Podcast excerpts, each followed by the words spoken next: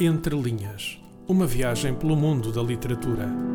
Um programa de Sandra Faria. Olá, eu sou a Sandra Faria e este é o podcast no qual viajamos até ao outro lado dos livros e da escrita e no qual ficamos a conhecer as vozes de quem tem muito para dizer. E hoje quem conversa comigo é o Edraval Fernandes, vive e trabalha em Lisboa, mas foi no Brasil que nasceu, mais precisamente em Feira de Santana. Aos 32 anos já tem dois livros de poemas lançados. O primeiro chama-se O Livro Contra a Corrente, lançado em 2014, e o mais recente, intitulado Novas Ofertas de Emprego para Edraval Fernandes, tem de circular diversas feiras de poesia no Brasil. Edraval, seja muito bem-vindo aqui ao Entre Linhas uh, e obrigada desde já por teres aceitado o meu convite. Deixa-me começar por te perguntar há quanto tempo é que estás em Portugal a viver e a trabalhar? É, olá, Sandra. Primeiro, obrigado pelo convite. É, estou há basicamente três anos um pouco mais. Na realidade, sim. Três anos e alguns dias, porque eu cheguei aqui em 21 de março de. de minto, 21 de maio uhum. de 2015. Portanto, três e, anos. E como é que surgiu essa oportunidade de vir para cá? Ou, ou porquê que vieste? Sim, é, eu tenho uma relação de família aqui. Uma, eu tenho uma tia que está aqui há 18 anos, ou um pouco mais até. Uhum. Mais ou menos isso e mas é brasileira e tal. Veio para cá para acho que teve um período no início dos anos 2000 que vieram muitos brasileiros para cá tentar a vida, trabalhar e tal. Uhum. E essa minha tia veio sempre estimulando primos ou meu irmão por acaso estudou aqui e eu durante a minha graduação fiz um intercâmbio em Coimbra. E meio que também para pesquisar a possibilidade de pós-graduação aqui. Ok. Isso foi em 2013. Então eu fiz quase um ano, fiquei um semestre e meio mais ou menos. E foi assim que eu meio que pesquisei, gostei, gostei do ambiente, já estimulado pela minha tia, por parte da minha família. E gostei. E quando voltei para o Brasil, terminei minha graduação. E assim, planejei um pouco e, voltei para fazer mestrado aqui e tal. Assim. Sentes que encontraste aqui aquilo que, que procuravas? Sim. Na realidade, é, Lisboa foi uma opção posterior. A ideia era voltar mesmo para Coimbra ah, para okay. mestrado. Uhum. Mas naquele período em que vivi em Coimbra, eu também passei férias aqui, longas férias, assim, digamos, um uhum. mês, um pouco mais. E gostei mais de Lisboa. É, no entanto, eu acho que já estava familiarizado com a rotina de estudos em Coimbra. Então, primeiro era a primeira opção Coimbra, uhum. depois Lisboa. Mas houve ali alguma torção no destino naquele período da escolha da, dos mestrados. E eu optei pela nova e foi melhor. Eu acho que é melhor, sim. Eu estou mais adaptado. Eu acho que a cidade oferece mais também.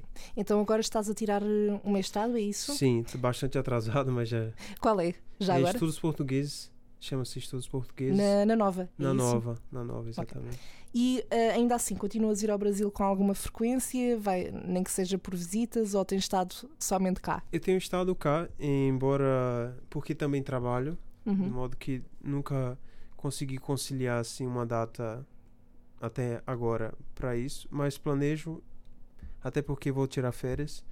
Eu pretendo ir para o Brasil ou final do ano uhum. ou início do ano que vem, assim, mais ou menos esse período.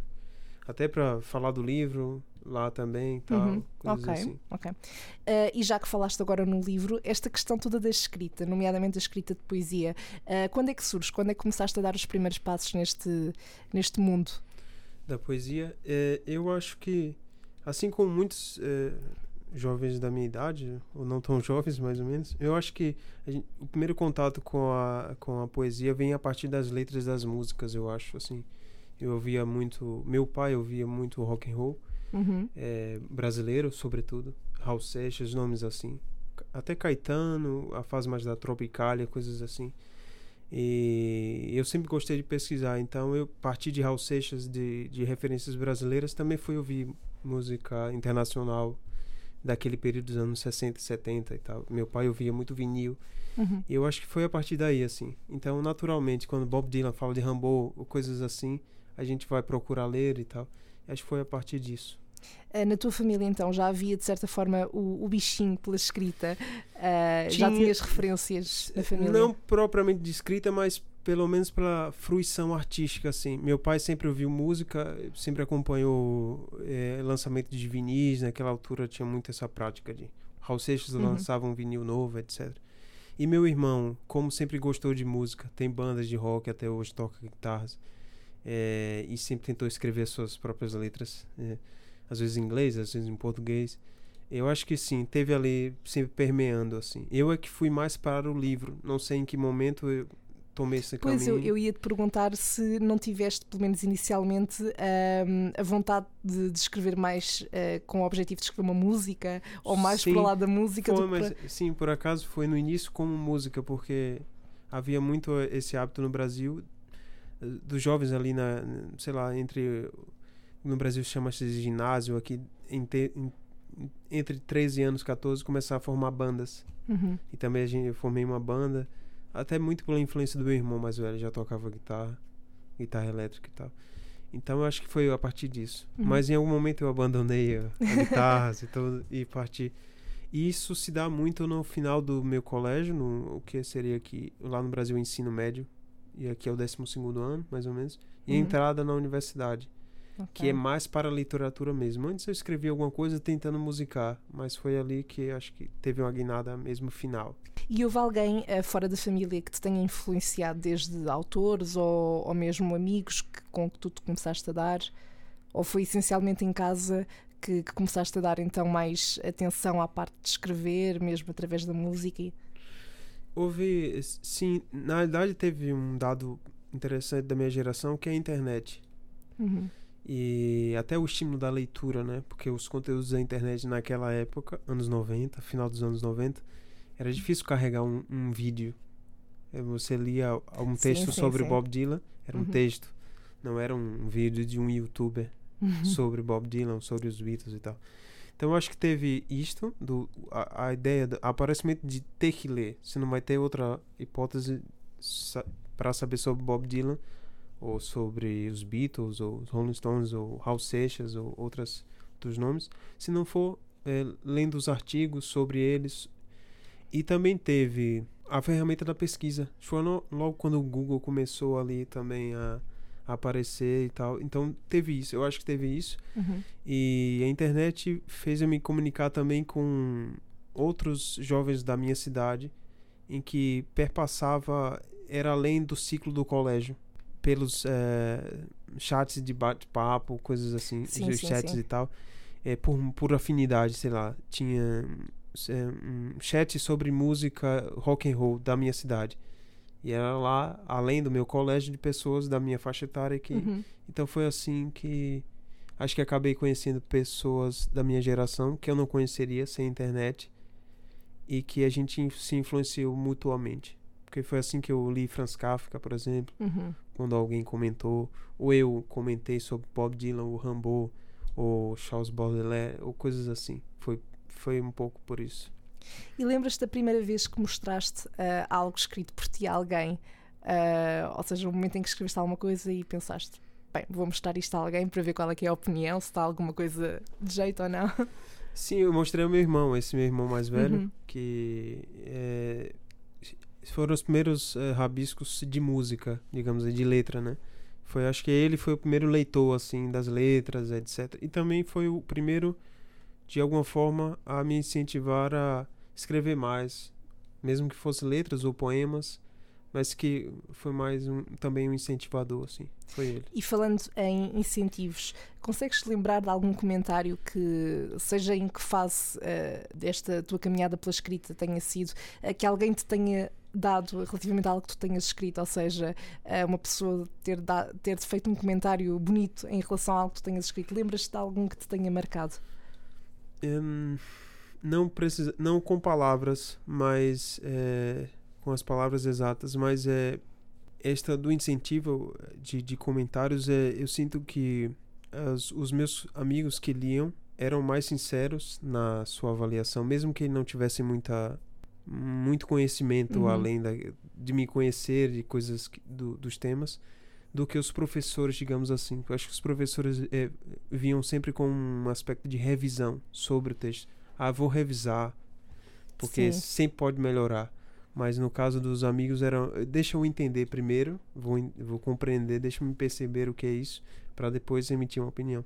Então eu não, eu não sei qual comentário foi o que me fez incentivar, mas eu sei que tipo de pessoa foi que me incentivou? Foram esses meus amigos que acho que tinham uma vida em comum. uma vida comum que a gente partilhava pelos textos.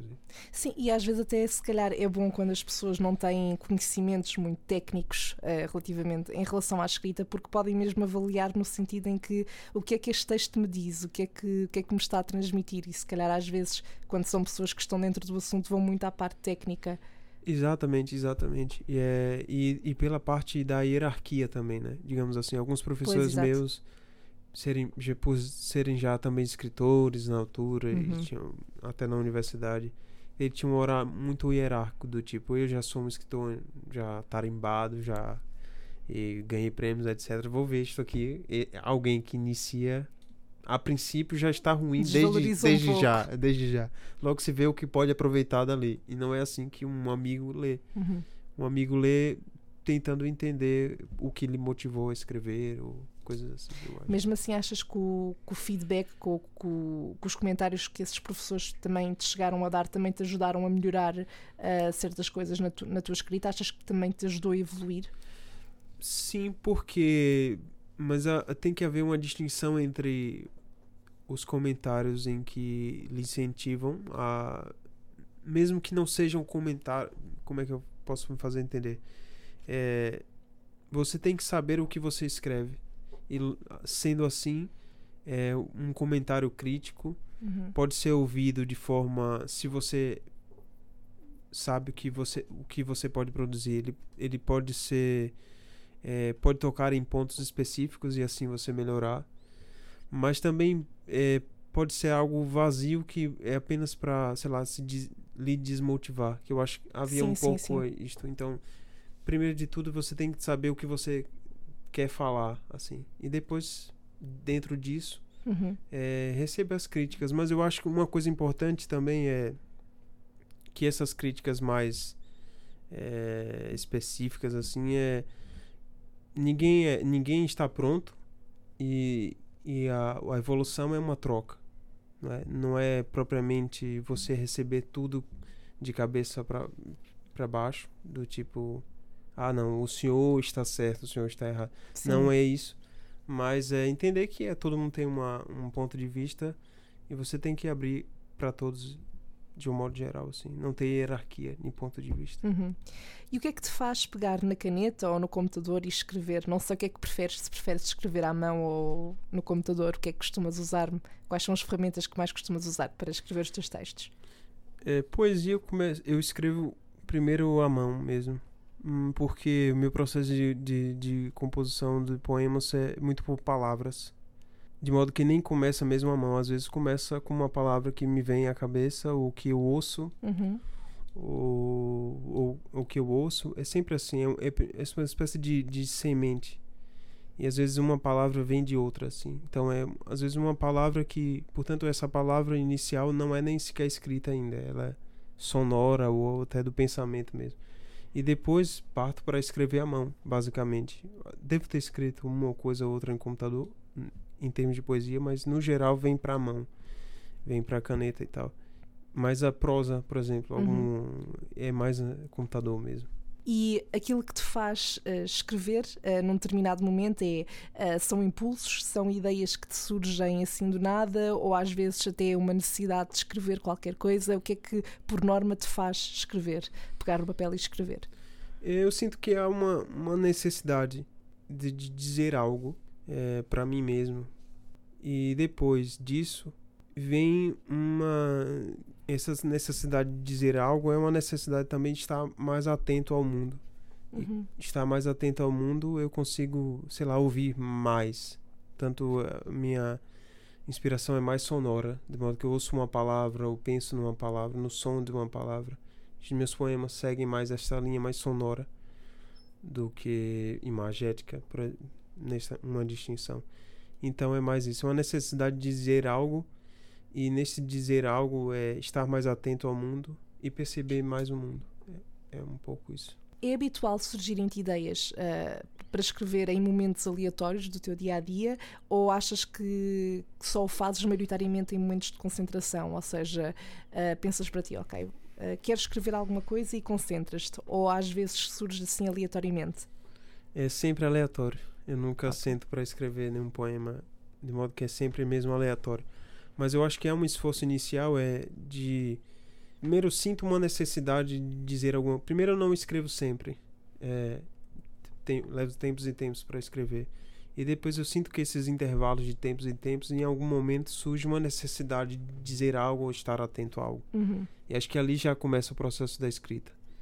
E, é, e depois vem momentos aleatórios em que acho que talvez a minha atenção esteja mais voltada para a sonoridade das palavras ou e assim nasce. É mais isso. É mais no geral aleatório mesmo. Este, este novo livro, o Novas Ofertas de Emprego para Ederval Fernandes, uh, tem um título só por si que é muito curioso e que, pelo menos para mim, saltou logo à vista. Uh, o que é que nós encontramos então neste livro? Para onde é que ele nos leva? É, esse livro é, ele é um exemplo, esse poema, inclusive, é um exemplo desta, deste meu processo aleatório de escrita. Esse poema nasceu é, quando, em algum momento, eu fiz um cadastro num site de Uhum.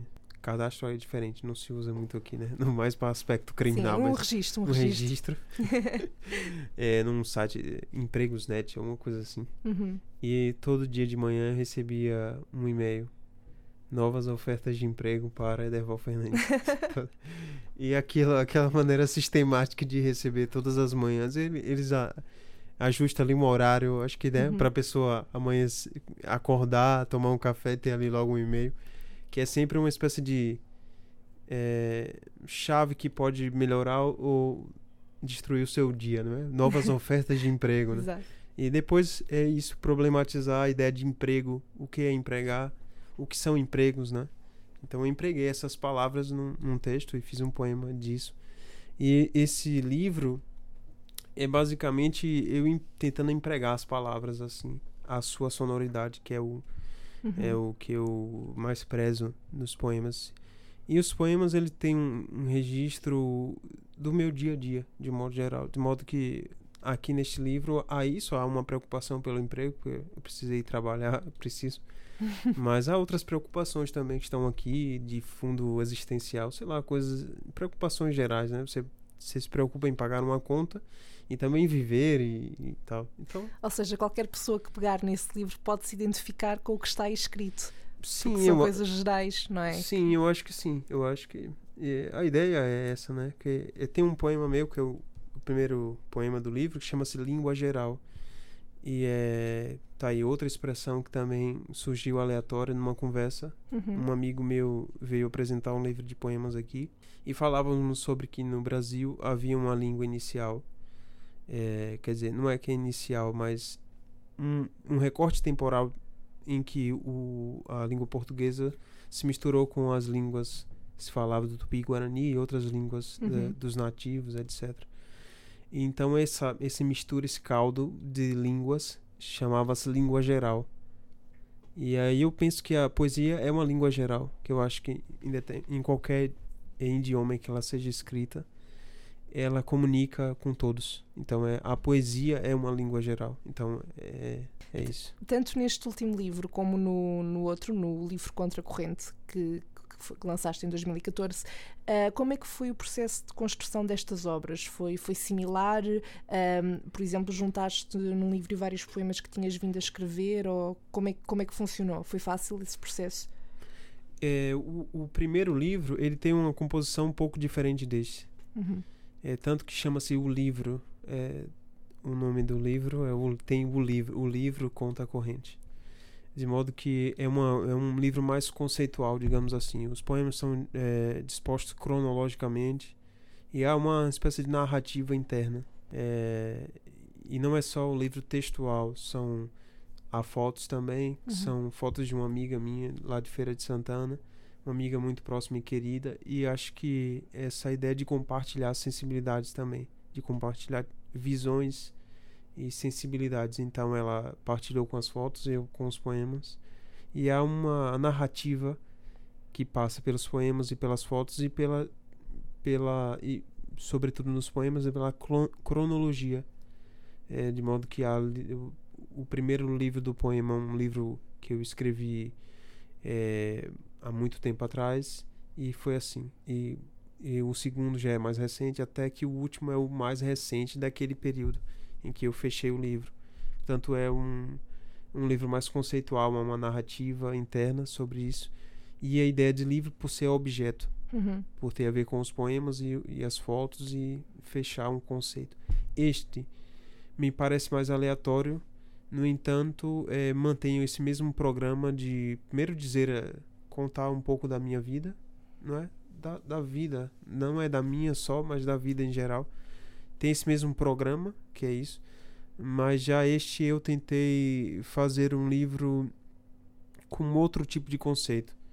Eu acho que não, não só como uma narrativa interna, mas tentar é, pegar os melhores poemas. Que, que antes era diferente, ó, o processo de escolha foi diferente. Uhum. Esse acho que eu tentei fechar um, uma obra mais coesa, digamos assim. No fundo, consoante o conceito do próprio livro, ah, muda um bocadinho o processo de construção do mesmo, não é? Sim, sem dúvida, sem dúvida. Concordas com a ideia de que ah, para se poder escrever, seja poesia ou seja prosa, seja qual que género literário for, tem que se ler bastantes obras e ter algum conhecimento na, a nível literário? Ou achas que qualquer pessoa, isto é, mesmo não tendo um grande, ah, tendo lido muitos livros, pode pegar e escrever uma obra? Isso é. Quer dizer, há dois pontos de vista, assim. E eu concordo com os dois, ou pelo menos eu tenho dois pontos de vista. E que é. Primeiro, para se escrever, você não pode ignorar a literatura, não é? Tá? De modo que aquilo.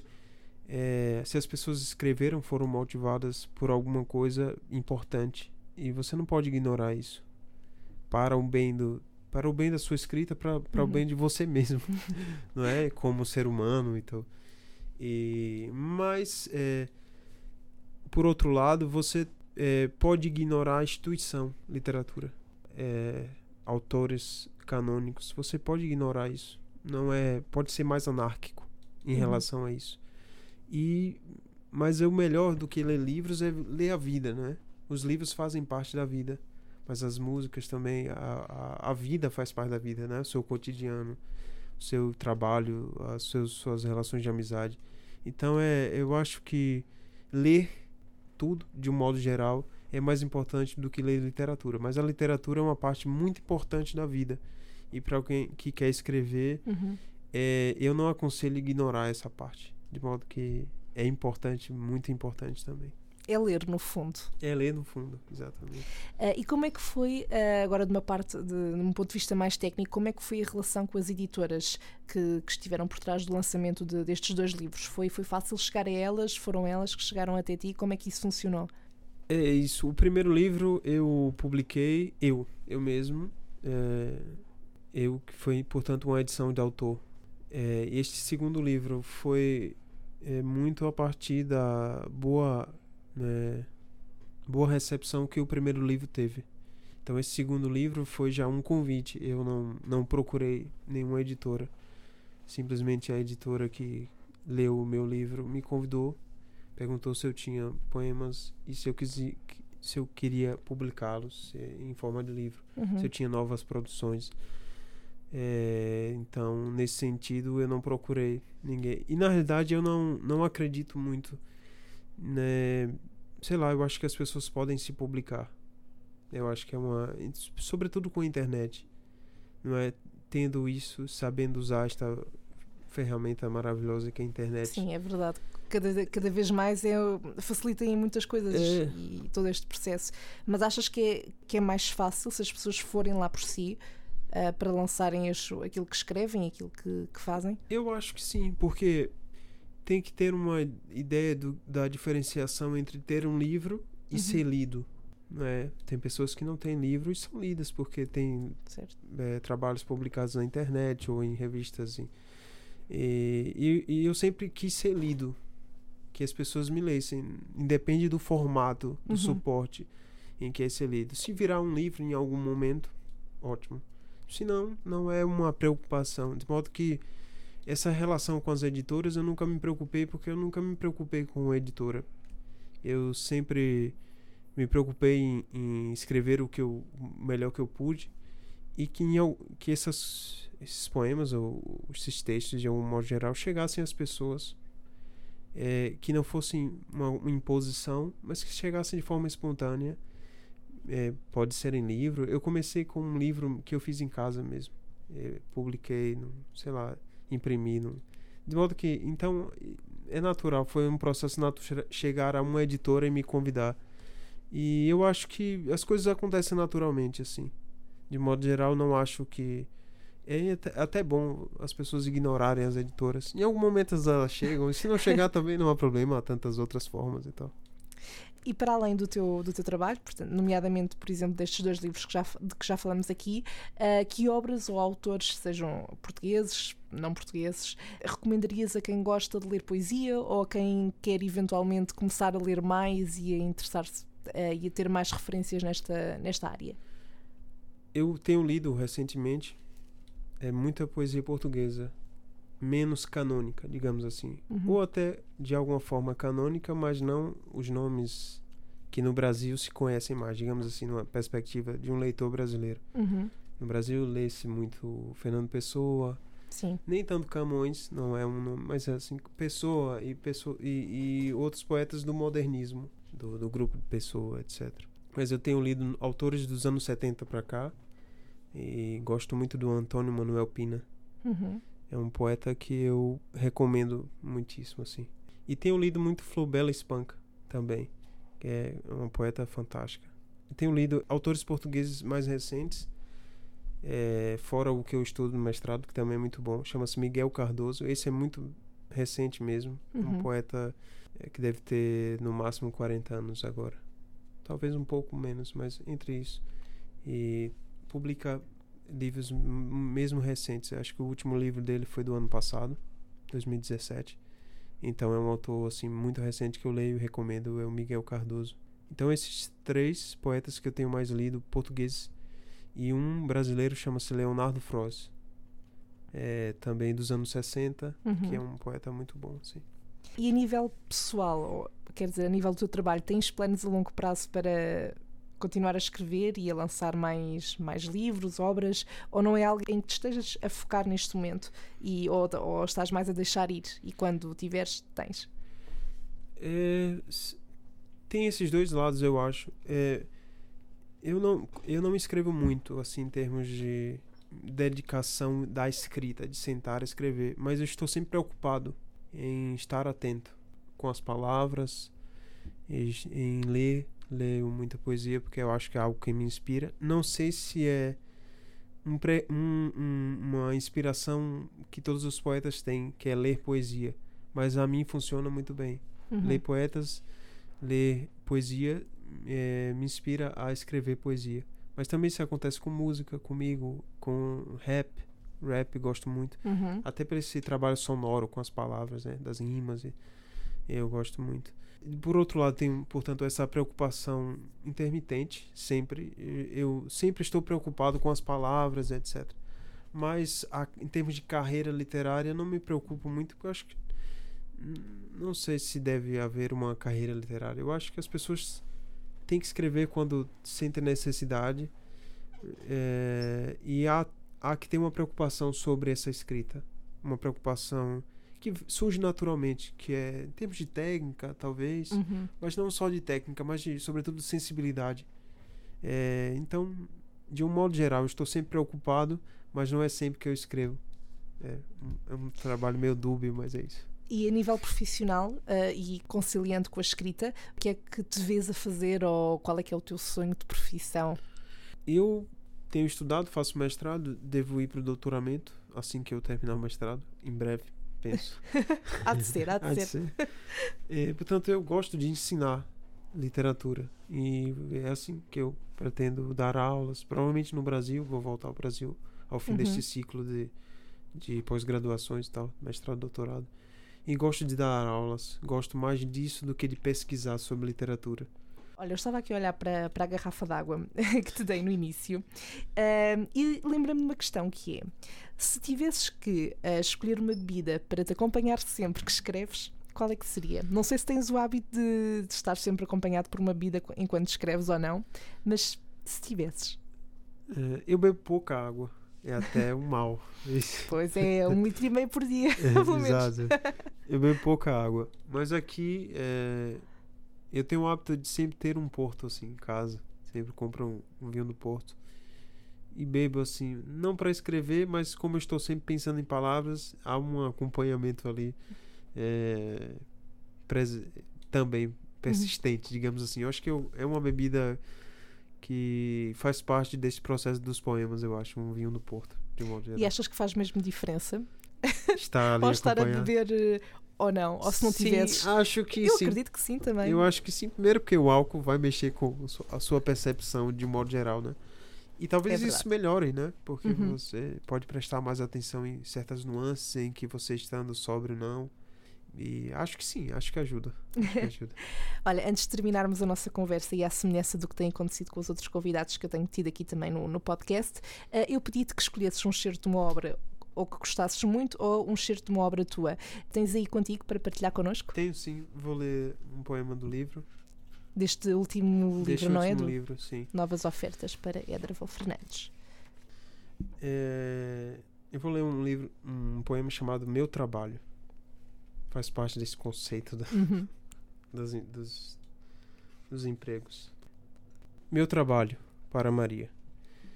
Música e felicidade, mágica e medicina, uma clandestina alegria, cheiro, cheiro de riso, ruído, ranhura, efeito adverso no peito, o silencioso leopardo, um parto, alas, isto, beleza autônoma, segura de si, com um lápis e esta flor doente, útil e última, boca aberta, lúcida, sem dentes, no lácio, no uso, ouso te traduzir, meu dever vago, meu trabalho pago. Edraval, obrigada mais uma vez eh, por teres aceitado o meu convite e por este bocadinho que estivemos à conversa. Espero que continues a escrever o que bem te apetecer e que continues a escrever muito eh, e que consigas concluir o mestrado e o doutoramento e que possas dar aulas. Um, e já agora, como é que quem nos está a ouvir pode acompanhar o teu trabalho e saber as novidades do que fores lançando? É, podem me procurar no Facebook, Ederval Fernandes. É, tem o meu e-mail também, ederval.fernandes.gmail.com E sim, basicamente assim. É, é só colocar no Google que o meu nome é tão Pronto. estranho ou não tão normal. Não é tão comum, portanto é fácil de encontrar, é não é? fácil camar, é, é muito fácil de encontrar. Portanto, já sabem, vale a pena estar atento ou atenta e acompanhar o trabalho do Ederval. Ah, quanto a nós, já sabem que para a semana o Entre Linhas regressa com um convidado diferente e até lá podes acompanhar tudo através do Facebook e Instagram em entrelinhas.podcast e ouvir os episódios anteriores no SoundCloud em soundcloud.com barra entrelinhaspodcast ou então passar pelo iTunes e Spotify. Temos encontro marcado para a próxima quinta-feira. Até lá, boas leituras.